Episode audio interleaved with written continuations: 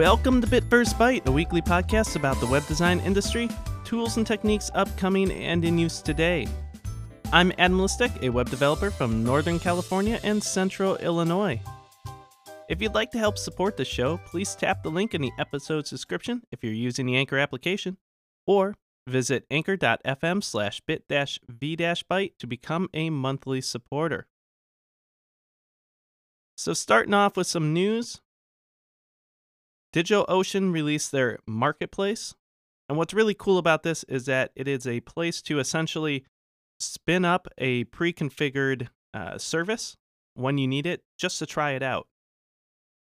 It kind of combines the fact that DigitalOcean already has the ability to very quickly spin up VMs and environments, and they've been slowly building out the infrastructure around those. So this kind of combines all of that to say if you just want to try out Grafana or if you want to try out, um, you know, there's a ton of them on there, but any number of these types of things, maybe different databases or you know chat rooms like Discord or something, that you can just spin it up, try it out.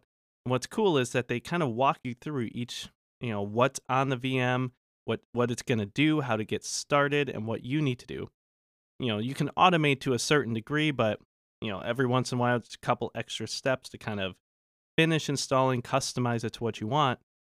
But it's a great service to really try something without being committed. So it could only cost you a few cents to really spin it up, check it out, and then if it's not what you want, just trash the thing. And if it is, well, you can add it into your collection of VMs and services.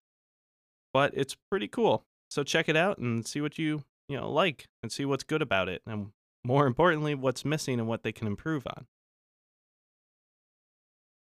Uh, Git 2.21 released a little bit ago. And uh, the two things that stood out for me with this was human readable dates, going to make it a little bit easier. Though oftentimes, if you're using an application, say like Visual Studio Code or any of those, that uh, you're not really going to see that problem as much.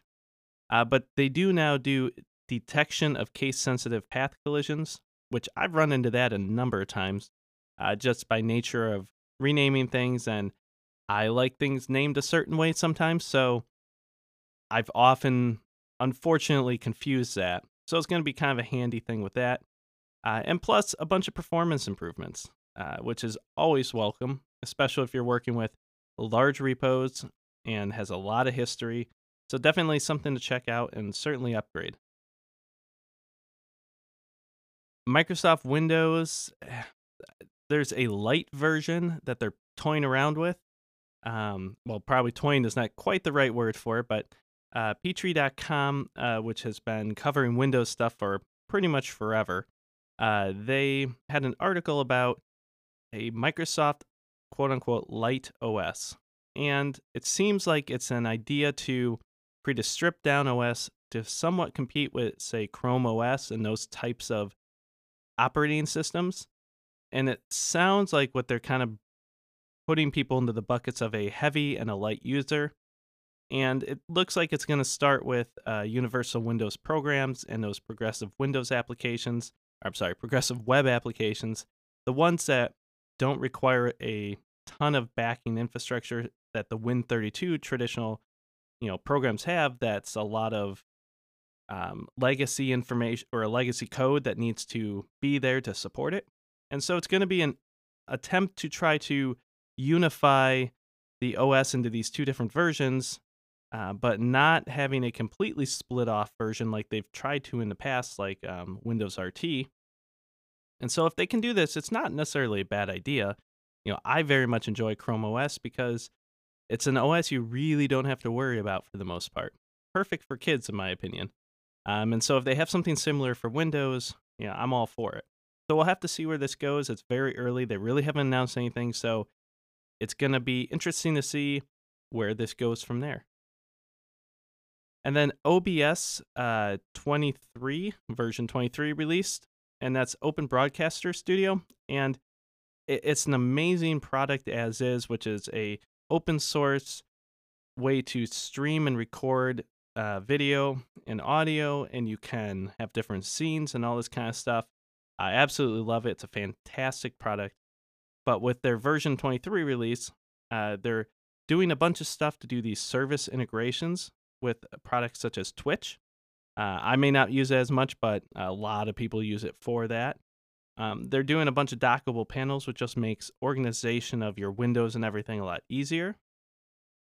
They have an updated NV encoder, uh, so the NVIDIA encoder, which you know, if you have that as a graphics card and you can offload the encoding to it, fantastic. It's even better now, lower CPU percentage.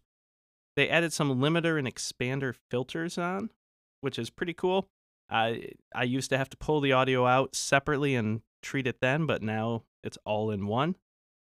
And they did a dockable stats panel, which when you're doing this, you're really looking for drop frames. If you're, you know, losing your average frames per second. You really want to stick at that 30, for example.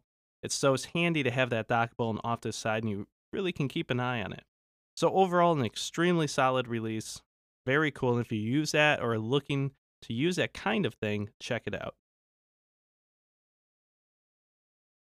Moving on to some links and resources. A couple cool things out there. Perishable Press has released their 7G or seventh generation firewall in beta. Uh, so what this is, it's actually a series of Apache rewrite um, commands, I suppose, uh, usually using their htaccess file, and it's an excellent uh, firewall that's been used and iterated on over the years.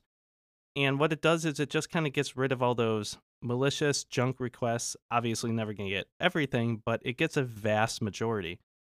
Um, the only downside is that it's for Apache only. You know, I personally use Nginx. I have used a version of it that's been converted over to it. So I'm looking forward to see when the 7G is out there uh, to convert that over to Nginx and use it there. But a really excellent uh, tool and certainly pretty easy as it's usually just drop it in and it just works. So check it out. There's an amazing regex cheat sheet by Emma Wedekind, if I'm saying that right, hopefully. Uh, but she put together this excellent uh, regex uh, kind of guide for common operations, what you might need to do. And regex is not an easy la- or um, tool or language, I guess, not really a language but um, set of commands that allow you to manipulate text and uh, search in very unique ways. And it's often hard to figure out. I'm certainly no expert at it, but I can make do. And having something like this is just a lot easier to have at hand when you need to do those kinds of things. So check it out. And finally, an article on CSS tricks about responsive design and using CSS custom properties within it.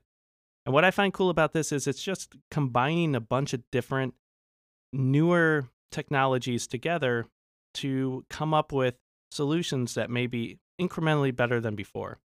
So having the ability to do these custom properties to quickly, you know, re-architect a bit how your responsive designs are working is just a really cool application of that technology. So pretty neat. Uh, check it out and see if it helps you. So, finally, I want to talk a bit about a, a touchy subject, a difficult one, and that's policing social media. Now, there are a myriad of problems and things that are cropping up all the time with this. And for all its promises and potential, there are just as many pitfalls and problems being introduced. And I think that unfortunately, no matter what, this is kind of the problem uh, inherent in the evolution of these kind of tools growing up, being consumed by large audiences. And the general population just, this is new to everyone. You know, even though we could say that, yeah, it's been around for a while, in in the span of civilization, even the span of technology, I mean, this is a very new ability for the world population to really be able to connect and converse at such a level with such speed. So, with that, there's just a lot of inherent problems, a lot of inherent difficulties with this. Which I think one thing to t- you know talk about is the speed of new information.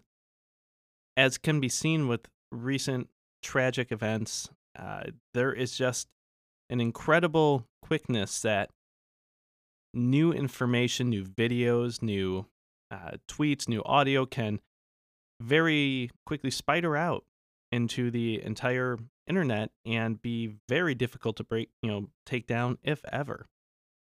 The problem is there's always going to be places that information will hide and be kind of squirreled away. And you might be able to hide from the larger population, but it shows just how quickly and how far this information can go. So if you think about that, like, how do you police something like that? How in the world do you manage uh, that type of information? And so yeah, the amount of resources you might need to throw at something like that is, is pretty daunting. Um, I think it's a very reactionary world right now. And it's difficult because the technology really isn't there to preemptively know uh, what's inherently bad uh, or difficult, especially with as things have come out, you know, live streams that may or may not actually be all that um, right in the beginning uh, obvious that it's such an awful thing. Uh, very quickly, of course, that happens, but what do you do in that situation? How does a social media site manage that? And so, with the speed of new information, it is a difficult, difficult problem, especially when you're giving everyone the ability to essentially throw their voice out to the world, record that, and then disseminate it very fast over the entire globe. And that kind of goes right into the scale of information. I mean, if you look at YouTube and uh, other services like that, the amount of videos that are being uploaded any given minute is huge. It's a tremendous amount of data, and to somehow have an ability for either humans or you know AI to actually go through and determine what is good and bad, it's it's an enormous challenge. Even with the what is looked at near unlimited computing abilities of some companies, it's just too much. And so that kind of goes with the fact that when you do have humans and you do have AI looking at it, there's a lot of gray area. You know, what counts as something truly awful or something that's just kind of, you know, maybe not, you know, socially accepted, but is it bad or is it free speech to be able to say that kind of thing? And where do you draw those lines at? So it's already a very difficult thing to police and and to do. And so there's always that constant evolution of new technologies, new problems, new things coming out that evolve the response. And if it's not going quick enough, then that's going to outpace it, which is almost always the case. So you have this balancing act of allowing people to have these kind of you know ability to really create amazing things, put themselves out there. But how do you balance that against all the bad? And then how do you have the scale of information, the speed of information managed in such a way that you can actually do something about it? And so technology alone is not, certainly not going to solve this. I think one of the most frustrating things that most of these platforms seem to have is it almost feels like there's not a clear sense of rules. And even though there are a lot of rules and they are stated, there's always this gray area. And that's life in many ways, but not knowing exactly when you cross it or when you don't and and knowing like this is a hard and fast rule of this is going to be taken down or this is going to stay up that's difficult and people always skirt and find ways to kind of go around it so it's an ever evolving tool but that's so difficult uh, to really nail what is truly that area that eh, you know means that the information will stay up or come down and so there's that balancing act and, and it is truly a challenge because you can throw more people at it uh, but then everyone has their own biases their own views of what is good and bad and having those really clear policies and especially for the people that do get their videos taken down you know, be it correctly or erroneously, what rights do they have to appeal? And so oftentimes it's a process that does not go quickly. And I think that's the other problem with it is maybe even if you have a much more aggressive uh, filter on it. And there are a lot more false positives on that. If you had a clear reason why something was taken down and a quick remediation ability to, you know, then resolve that if if it does happen, I think that would go a long way to, you know, resolving some of the concerns. The problem is there's just not that. And and that might be partly too because of the scale of, you know, information. If you're having, you know, 10,000 hours uploaded, you know, every 20 minutes say, how do you manage that and then say even 2% of it is you know problematic and you have to get back to those people it makes it very difficult and that's not even counting the cost you know the human cost of watching all this of seeing these horrible things and then making judgment calls on the stuff that's in between it, it is a truly difficult problem so i do think somewhat some of what's lost in the conversation is well how how do we manage this? And is it even appropriate? I mean, maybe there is a point to scaling it all back. You know, there's been certainly a ton of studies showing that uh, many of these networks are not healthy for folks. And some of that I think is just the evolution of figuring out what is good and bad about all this. But of course, there's a lot of casualties along the way in, in, in that regard. And so what do we do? Where do we go from here? Is there a new type of social network that needs to be kind of created out of this? A, new way of sharing information that perhaps is more personal in some ways, uh, that doesn't have a lot of the baggage that is associated with sharing or seeing all this kind of stuff, but it's still a way for people to connect in, in communities around the world.